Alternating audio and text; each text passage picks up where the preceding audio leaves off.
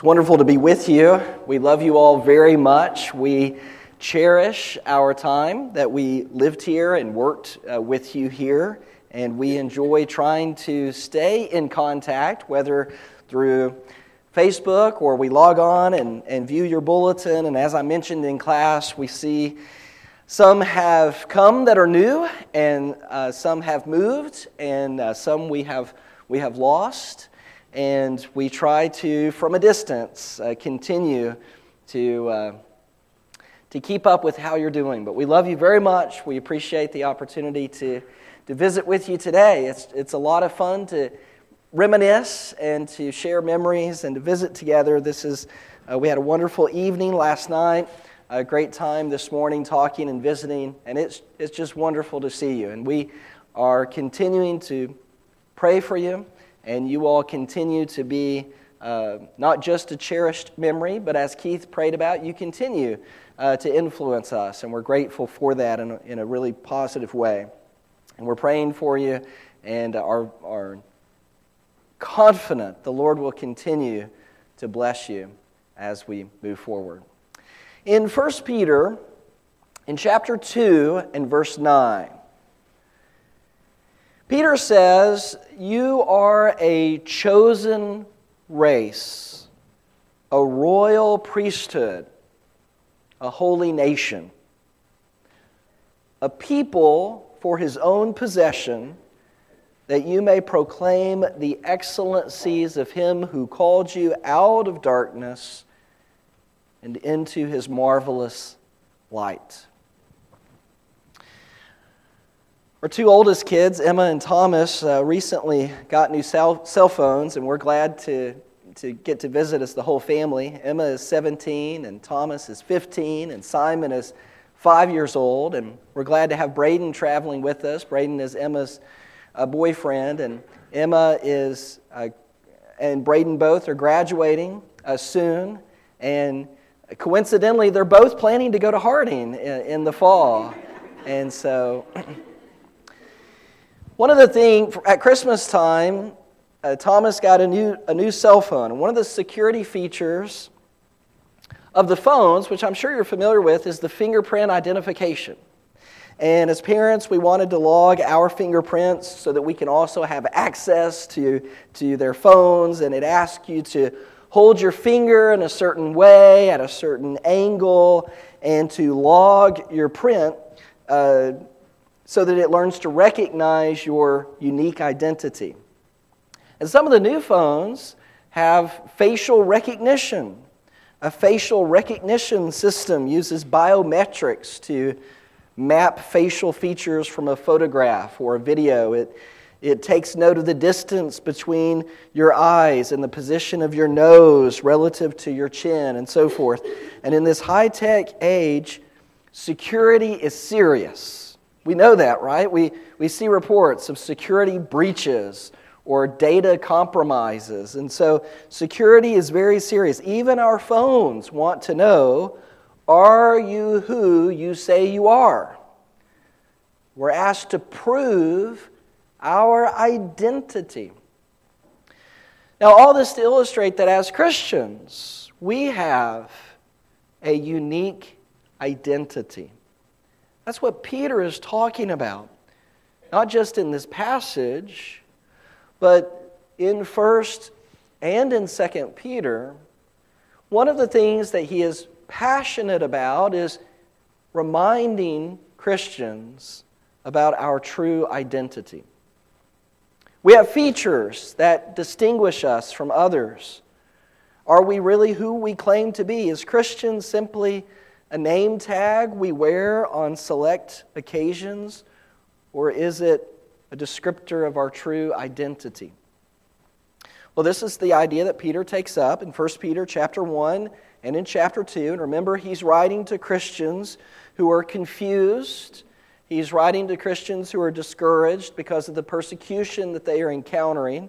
Uh, because they are believers, because they are Christians, they are, they are being harassed by culture and, and by those around them that do not understand why they have put their faith in Jesus Christ.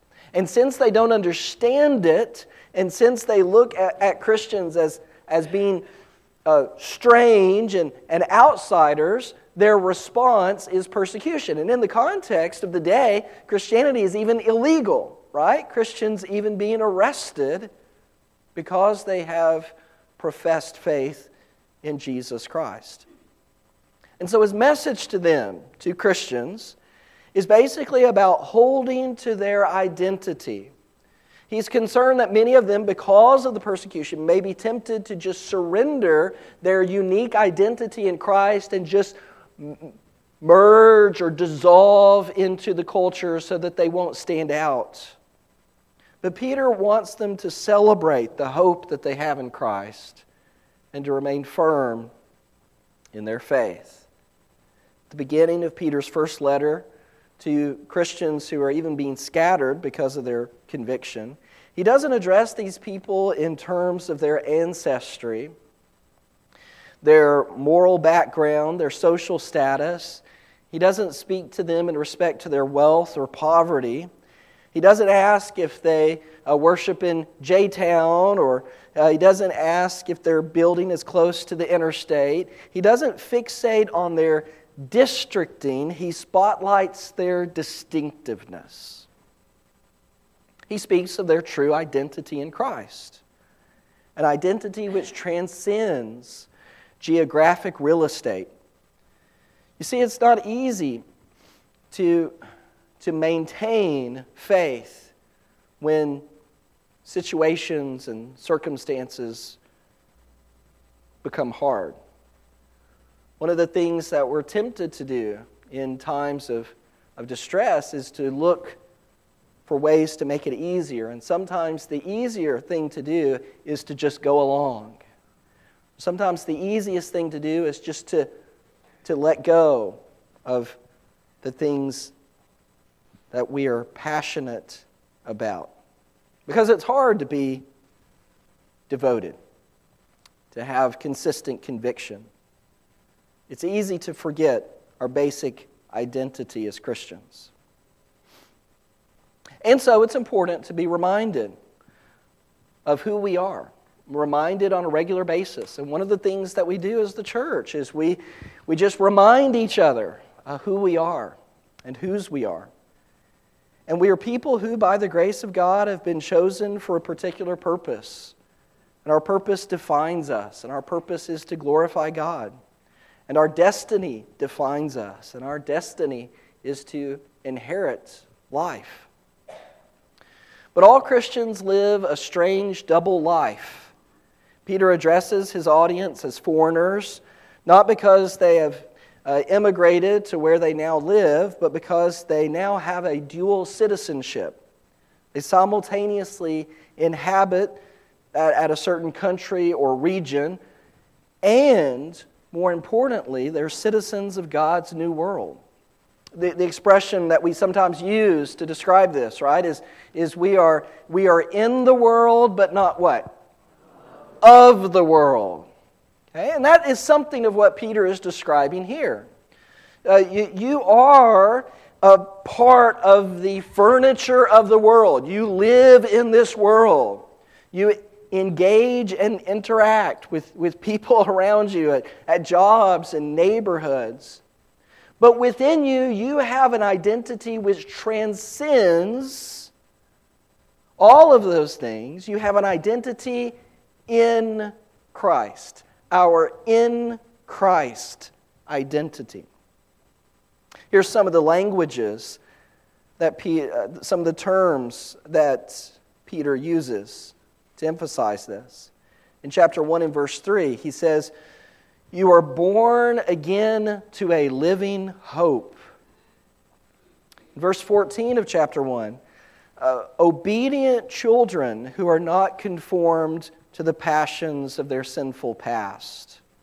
And then in verse 16, we are called to be holy. We are called to be holy.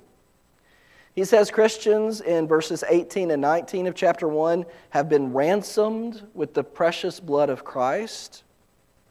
Remembering in verse 21 that our faith and our hope is in God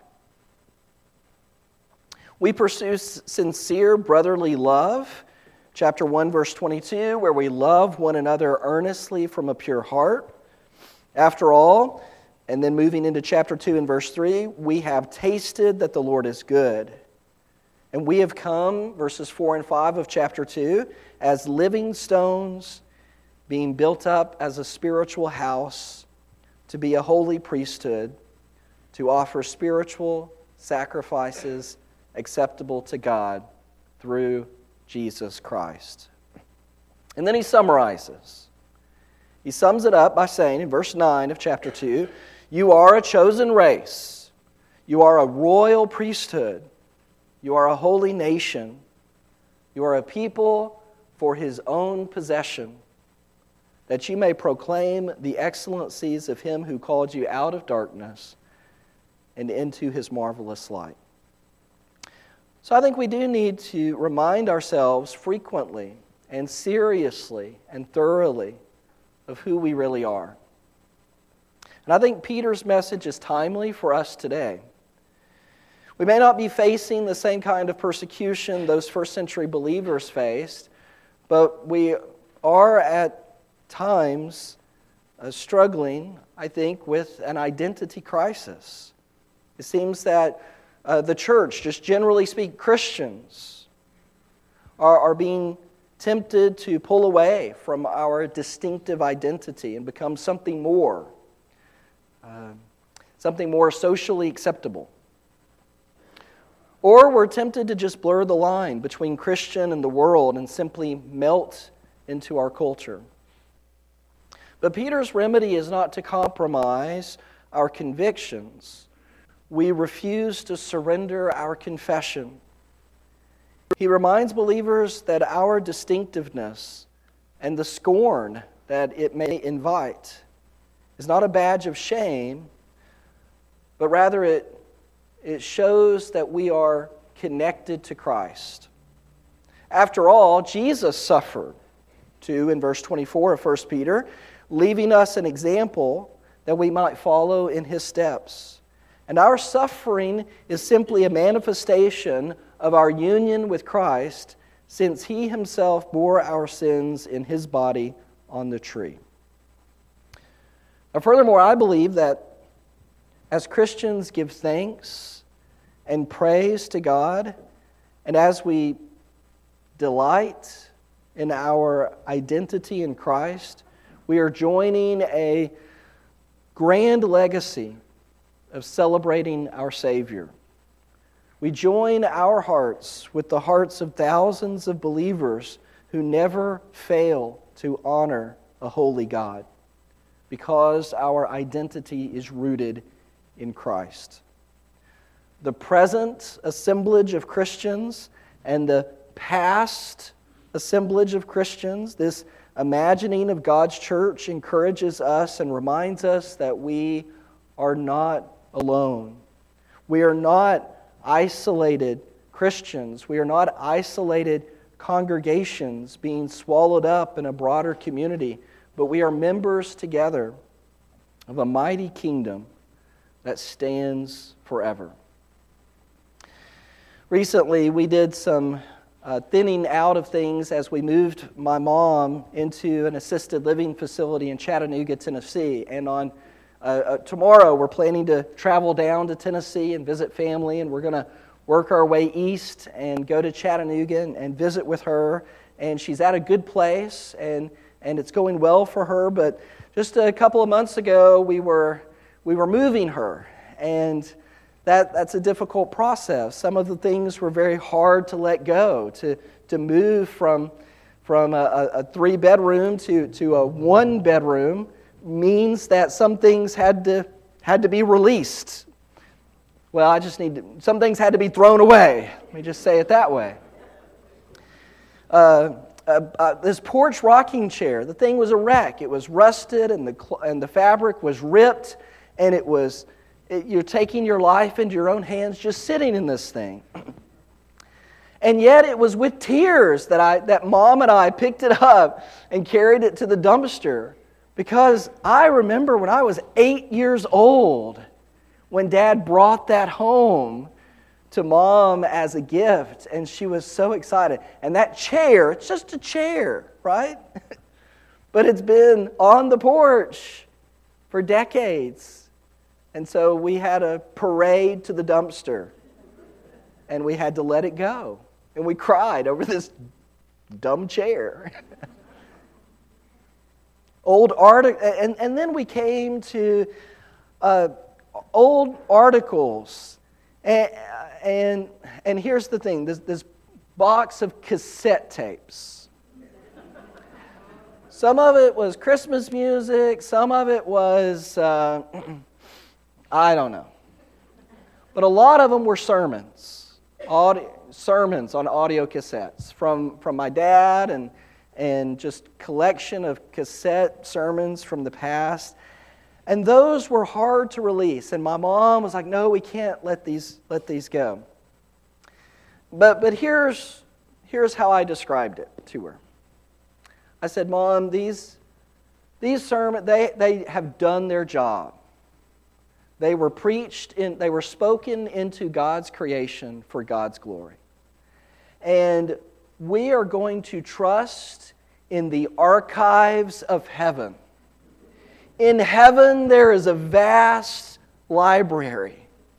And, and, and all of these things are so perfectly preserved that we are just going to let we're going to let the librarians in heaven do their job and we're going to throw these cassette tapes in the dumpster and she was sort of okay with that that's how we that's how we were able to get rid of those things we are trusting in the archives of heaven. And I'm going to be honest with you, that was, that's comforting for me. I can accept that, and I can be at peace with that. And, and this, this realization that we are part of a vast body of Christ. And the things that are on the front page of, of the newspaper that are celebrated, front page news, you know, I think heaven's newspaper, the things that we celebrate in the church, when, when there's a restoration or a baptism or, or a, a revitalization of faith or a fresh insight into God's Word, those are the things that occur in the local church that make the front page headlines of heaven's newspaper. And there is comfort for us in being part of a vast community, not just here, but one that even transcends into heaven. We are part of a community. God did not create us to live out our faith in radical isolation as individuals only. He created us to live out our faith in the context of community, with linked arms with brothers and sisters in Christ beside us and in front of us and behind us as we are linked by a common conviction, a common bond of love and faith that is unshakable, a kingdom that cannot collapse, timeless and eternal. And this body of Christ reaches back to the past and it's one that reaches around, encompassing believers all over the globe, and one which reaches forward, assuming future faith. This realization encourages us, and it empowers us, and it unites us. What does this unity look like today? Uh, is it different from what it used to be? What, to what are we united? I think it's a good question. We need to constantly be asking that question What is it that unites us? Is it respect for God's Word? Do we still hear the call to restore the primitive faith of the ancient church? Do we still have Christ inspired zeal to spread the gospel at home and around the world? What about our identity markers, our, our fingerprints of faith? Is it still true that we are people who have received and who give grace? People who have a radical devotion to a, an ancient text, people with an attitude of surrender to Jesus Christ? Uh, are we not still damp from our baptism? Don't we still believe that our Christian baptism for the forgiveness of sins marks us as people who have been claimed by Christ because we have surrendered our lives to Him and have experienced participation in His death, burial, and resurrection? Are we not people of love? Certainly, this is a misunderstood word today, but in John 13 35, by this all people will know that you are my disciples if you have love one for another. Is this still who we are? Is this who we will continue to be in the years ahead? Well, we say yes. Yes, because we are Christians. And that's, that's who we are. That's our identity. We wear the name of our Savior. We continue to be loyal to His Lordship. That's who we are. And we celebrate that identity in Jesus Christ. May the Lord bless you and keep you. May the Lord make his face shine upon you, be gracious to you. May the Lord turn his face toward you and give you peace. Will you pray with me? Dear God, we are so thankful that we have been redeemed by the blood of Christ, that we've been brought into your family, that we are a chosen race, a royal priesthood, a holy nation, a people for your own possession. Lord, please continue to equip us for ministry. Help us to celebrate the fact that we can wear the name of Jesus Christ. And we are thankful for your continual pouring out of grace and favor upon us. Be with us as a church, understanding that doesn't just mean a, a local group but believers around the world who are united in a common hope, our citizenship in heaven, as we long to glorify you. Lord, build us up, strengthen us, give us wisdom and peace, and we give thanks for the fact that you walk with us and you show us your grace and favor. Lord, I pray that you will be with the church here at Watterson Trail. So thankful for the wonderful love and faith that is represented here. Pray that you will be with the leaders, be with every member, be with this community, that we can be a light and salt. And Lord, pray that you will continue to strengthen and encourage. Help us never to forget um, the blood of Christ that has redeemed us and made us new, and that we're part of an unshakable kingdom. I pray all of this in Jesus' name. Amen. We do have an opportunity. If we can minister to you with the gospel of Jesus Christ, if we can give you encouragement, if we can pray for you, uh, if perhaps you're ready for baptism. I'm I've not seen, but, but I'm confident there's water back here there was five years ago when we left, and I'm sure there's, there's fresh water there now. And, and this may be the day that you want to make that decision, and we can help you. We can minister to you. Uh, if, we can, if we can pray for you, we can pray with you, this is an opportunity uh, to, to do that. And we want to minister to you and to invite you to come as we stand and sing Song of Encouragement.